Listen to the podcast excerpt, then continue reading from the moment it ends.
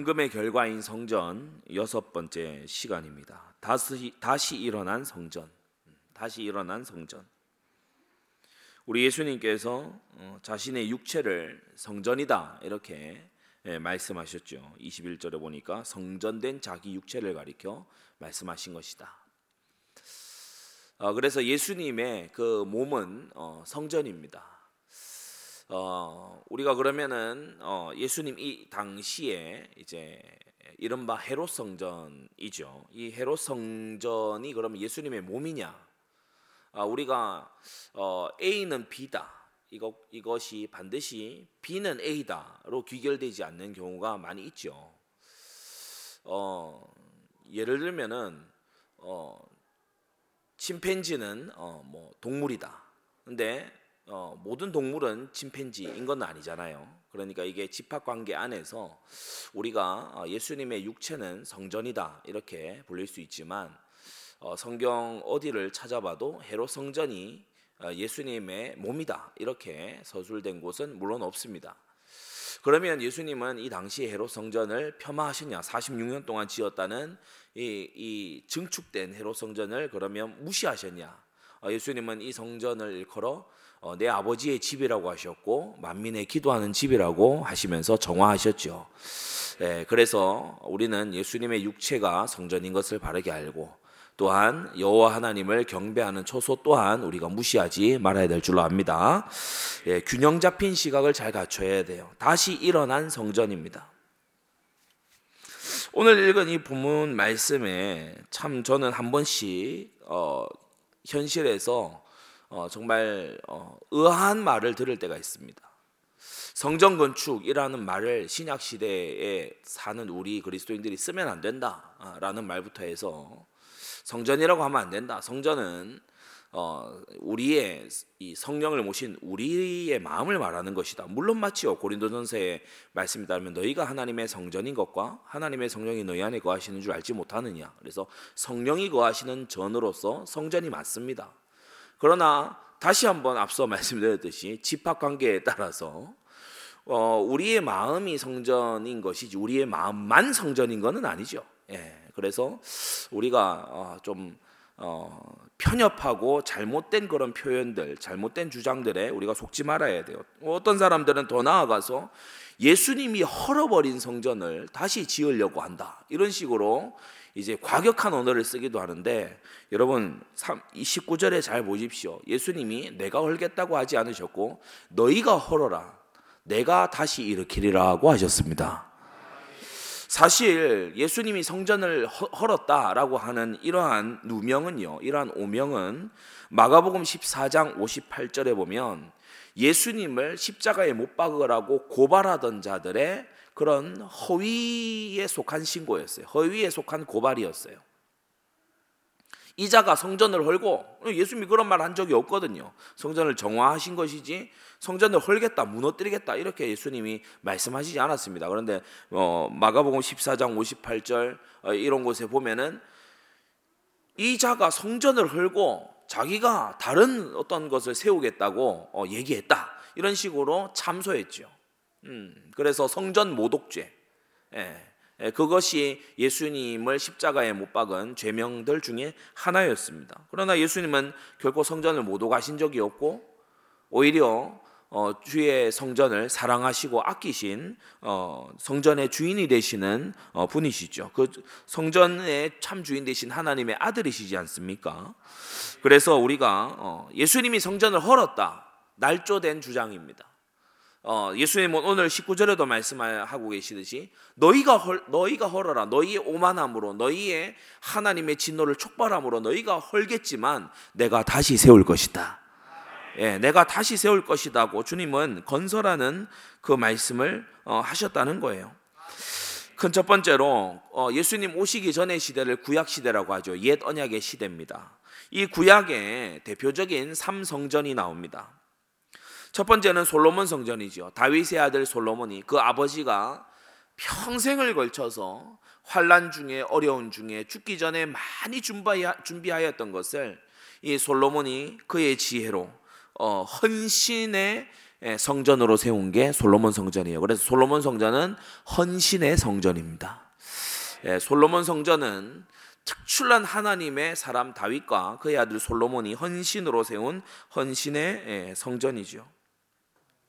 두 번째 성전 스룹바벨 성전은 우리가 잘 알듯이 유다 백성들이 바벨론의 포로로 끌려갔다가 70년 뒤에 돌아와서 어, 포로 귀환 이후에 세운 성전이죠. 이 스룹바벨 성전은 회복의 성전입니다. 예, 회복의 성전이에요. 특히 예, 무엇을 회복했냐? 포로 귀한도 회복이지만 또 자유케 된 것도 회복이지만 가장 더 중요한 것이 무엇인가 하면 삼중직의 회복이었어요. 예, 총독 스루바벨 어, 왕에 해당되는 직분자입니다. 그리고 제사장 예수와 혹은 여호수아 예, 이게 성경 판별마다 우리가 어, 번역을 좀 달리 해두고 있는데 제사장 대제사장 여호수아 그러면서 세 번째 어, 선지자 학계와 스가랴를 통해서 우리가 느헤미야와 에스라는 그 뒷시대에 이제 활동했던 사람들이고 수르바벨 성전이 세워질 당시에 삼중직이 활약을 했는데 바로 총독 수르바벨, 대제사, 대제사장 요수아 그리고 선지자 학계와 스가랴였어요. 아, 이세 직분의 삼중직의 사람들이 함께 회복의 역사를 이루었던 것이 수르바벨 성전이죠. 그래서 솔로몬 성전에 비해서 초라했지만 하나님은 이 성전에 빛을 비추어 주시고 주님께서 극률의 역사를 이루신 것입니다. 자, 세 번째 에스겔 성전이 있어요. 에스겔서 40장에서 48장에 이르는 어, 굉장히 많은 분량을 할애해서 하나님의 마음 속에 있는 하나님이 원래 디자인하신 어, 이 포로 시기에 하나님께서 나의 마음에 있는 성전은 이러한 거야 라고 보여주시는 이른바 비전의 성전이 바로 에스겔 성전입니다. 나중에 에스겔 후반부에 나오는 이 성전의 의미와 그 영광스러운 모습을 한번 어, 다룰 시간이 꼭 주어졌으면 좋겠고 여러분 위해서 기도해 주시기 바랍니다. 그래서 솔로몬 성전, 수르바벨 성전, 에스겔 성전, 구약의 3성전이에요. 오늘 본문에 등장한 20절 46년 어, 동안에 지었다라고 말하는 것은 이 수르바벨 성전을 증축한 헤롯 성전인데 이 헤롯 성전은 정치적 성, 성전입니다. 정치적 유대인의 환심을 사기 위해서 하나님을 믿지도 않는 헤롯이 46년 동안이나 공사를 질질 끌면서 유대인들로부터 나 성전 짓는 사람이야. 나 유대교의 호의적인 사람이야. 이런 말을 듣기 위해 헤로 성전을 46년 어, 동안이나 걸려서 지은 거죠. 그 옛날 영광스럽던 솔로몬 성전도 7년 반 만에 지었는데 예, 대관절 46년 동안이나 이것을 질질 끌면서 자신의 예, 왕권을 강화시키는 도구로 썼던 것입니다. 여러분 놀라운 사실은요. 이러한 헤로 성전조차도 주님께서는 멸시하지 않으셨어요. 하나님의 백성들이 모여서 기도하고 있다는 이유로 하나님의 백성이 모여서 하나님의 이름을 여호와 하나님의 이름을 부르고 있다는 이유로 멸시하지 않으셨다는 사실입니다. 회복되기를 바랬고 개혁되기를 바랬고 여러분 우리 예수님의 마음을 가져야 될 줄 압니다. 자 그런데 그 두 번째로 이 유대인들 하나님의 백성이라 하는 아브라함의 후손이라고 하는 이 유대인들이 성전을 오해했어요. 그래서 이 솔로몬으로부터 이어지는 예루살렘의 이 성전이 더 이상 하나님을 경배하는 성전이 될 수 없게끔 AD 70년에 완전히 회파되고 만 것입니다. 왜 그렇습니까? 두 가지 이유 때문이에요. 선교 사상을 가지지 않고 선민 사상을 가졌기 때문입니다. 선민 사상, 다른 말로 교만입니다.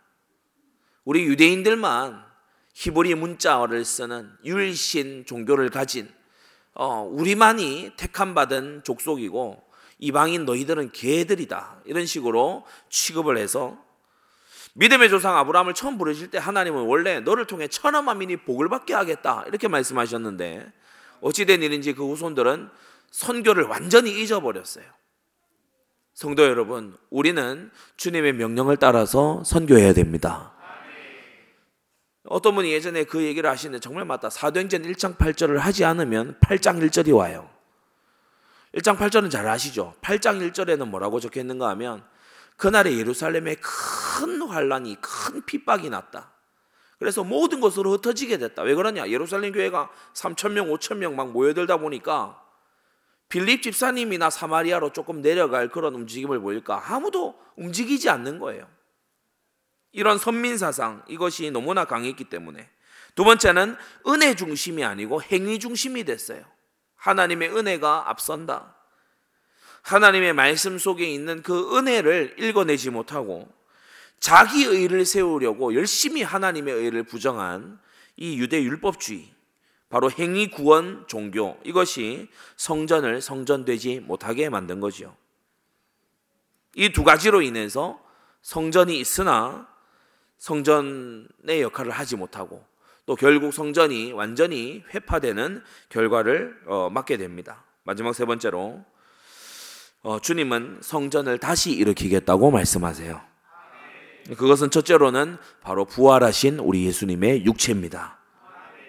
21절 그러나 예수는 성전된 자기 육체를 가리켜 말씀하신 것이라 죽은 자 가운데서 살아나신 후에야 제자들이 이 말씀하신 것을 기억하고 아 맞아. 그때 그렇게 말씀하셨지.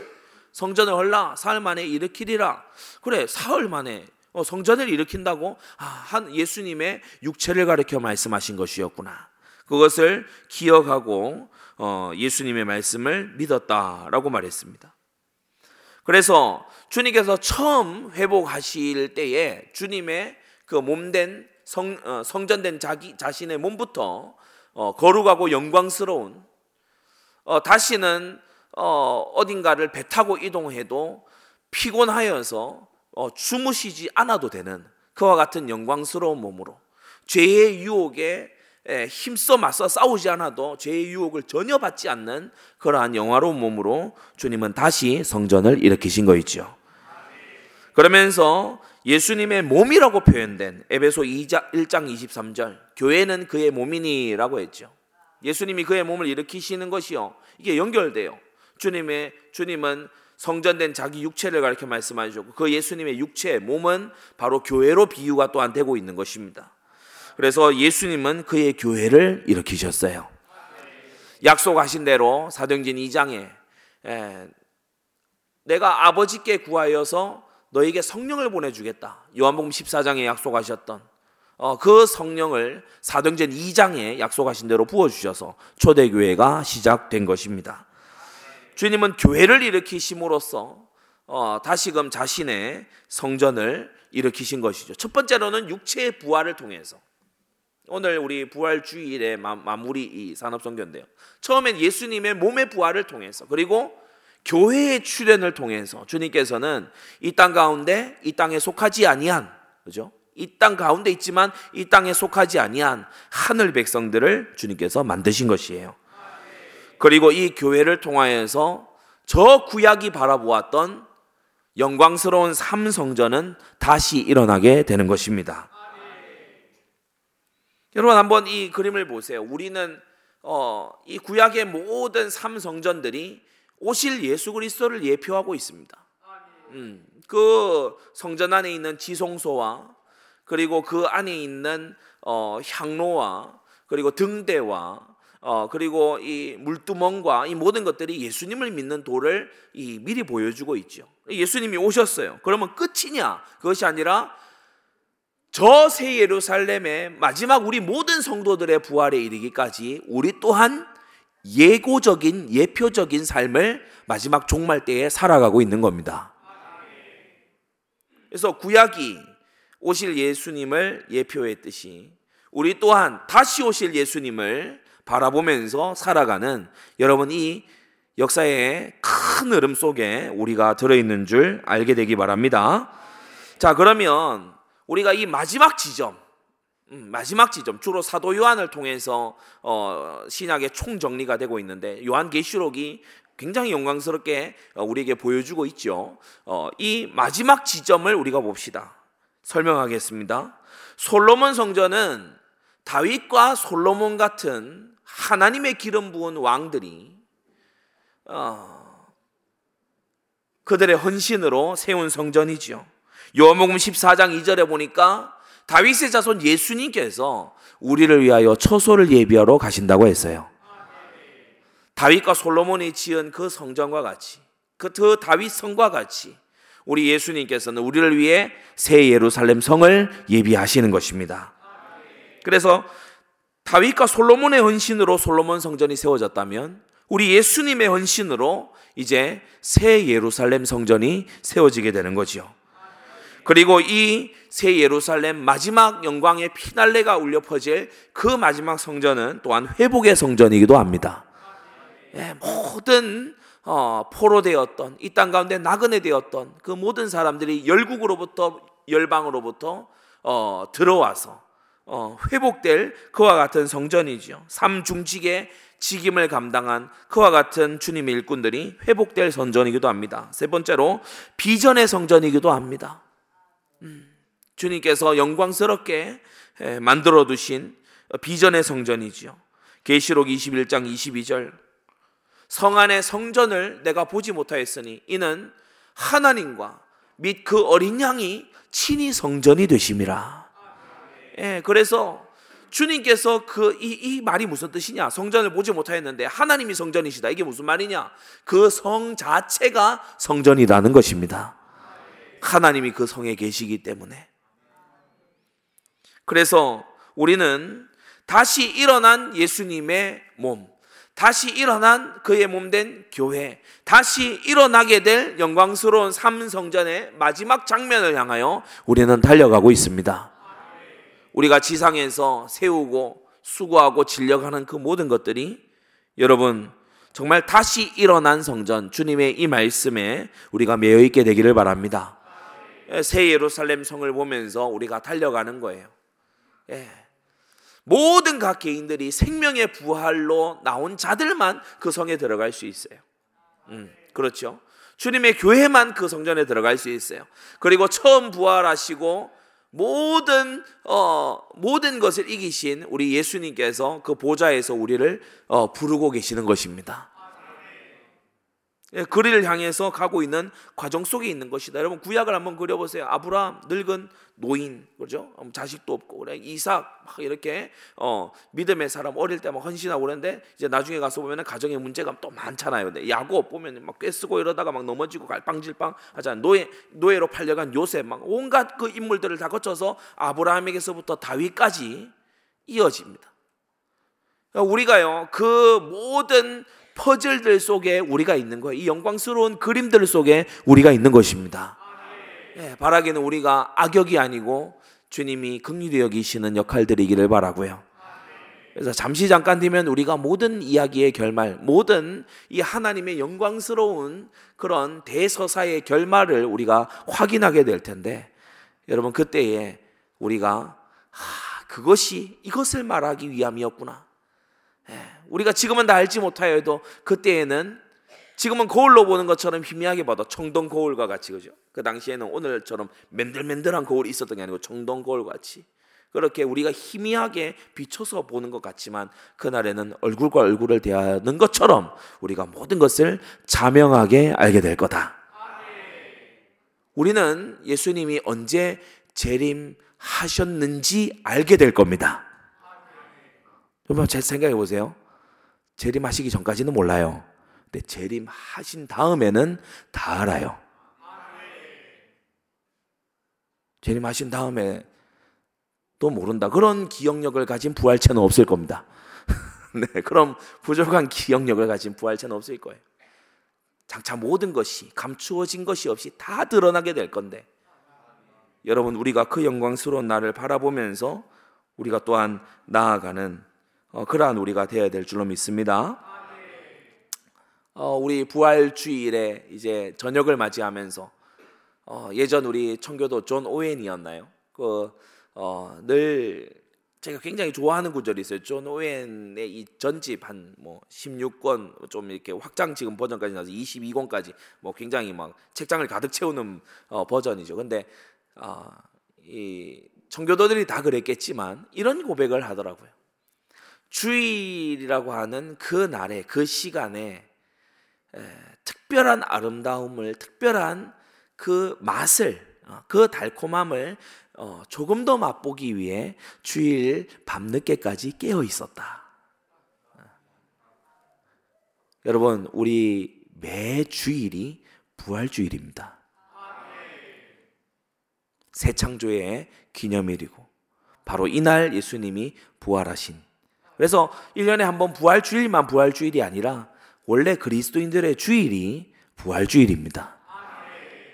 여러분 그래서 주님의 부활 생명을 이 특별한 날 복된 날 주님이 구별하신 한 날에 여러분 밤이 맞기까지 그 아름다움을 맛보고 찬송하고 음미하고 주님 안에서 크게 만족하는 그러한 저와 여러분들 되기를 바랍니다. 기도하겠습니다. 거룩하신 아버지 하나님, 그 아들을 이 땅에 보내사 성전된 자기 육체를 몸소 희생하신 이후에 영광스러운 부활로 나오게 하시더니 그의 몸된 교회를 주님께서 일으키시고 진토와 같은 우리들을 천상의 주님의 별과 같이 빛날 그와 같은 교회의 지체들로 우리를 부르사 저 구약의 믿음의 선진들이 바라보았지만 다 확인하지 못했던 저 삼성전의 그 헌신과 회복과 비전을 우리로 하여금 이루어가게 하시니 감사드립니다. 절대센터 성전이 우리의 헌신을 통하여 주여 우리의 헌신을 받아주셔서 이 성전 건축이 마지막 날 그때에 모든 역사를 마친 그 마지막 날 새 예루살렘 성에 섰을 때에 바로 우리의 이 절대센터가 그 영광스러운 그곳을 보여주기 위함이었다는 그 믿음의 찬란한 고백을 할 수 있도록 우리에게 은혜 내려 주시옵소서. 모든 민족과 방언들 가운데 회복되는 하나님의 백성들이 돌아오게 되는 것을 우리가 먼저 이곳에서 보게 하여 주시옵소서. 주님의 비전의 성전을 우리가 이곳에서 확인하며 보게 하여 주시옵소서. 생수의 강물이 흘러나와서 모든 것을 살리고 깨우치는 그 역사들을 우리가 이 절대센터 성전을 통하여 먼저 그 예고편을 확인할 수 있도록 우리에게 은혜 내려 주시옵소서. 아버지 하나님, 주의 몸을 살리시고 주님의 몸된 교회를 일으키시고 주님의 성전을 일으키시는 주님께 감사와 영광을 올려드립니다. 부활의 첫 열매 되신 주님, 교회들의 부활이 되어 주시고 성전의 부활이 되어 주시기를 기도합니다. 걸어가신 아버지 하나님 주의 영광의 때를 우리가 함께 맞이하며 그 어떤 핍박과 유혹에도 우리가 굴하지 아니하고 마지막 날 그 결승점을 향하여 아버지 분연히 달려나가는 우리가 되도록 역사하여 주시옵소서.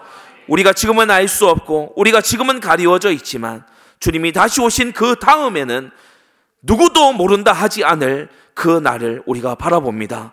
거룩하신 아버지 하나님, 우리가 그 날을 바라보며 주님 앞에 달려가는 삶을 살 수 있도록 우리에게 힘을 더하여 주시옵소서.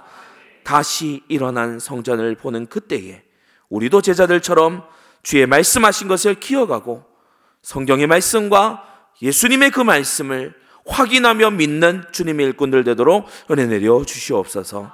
예수 그리스도의 이름으로 기도드리옵나이다. 아멘.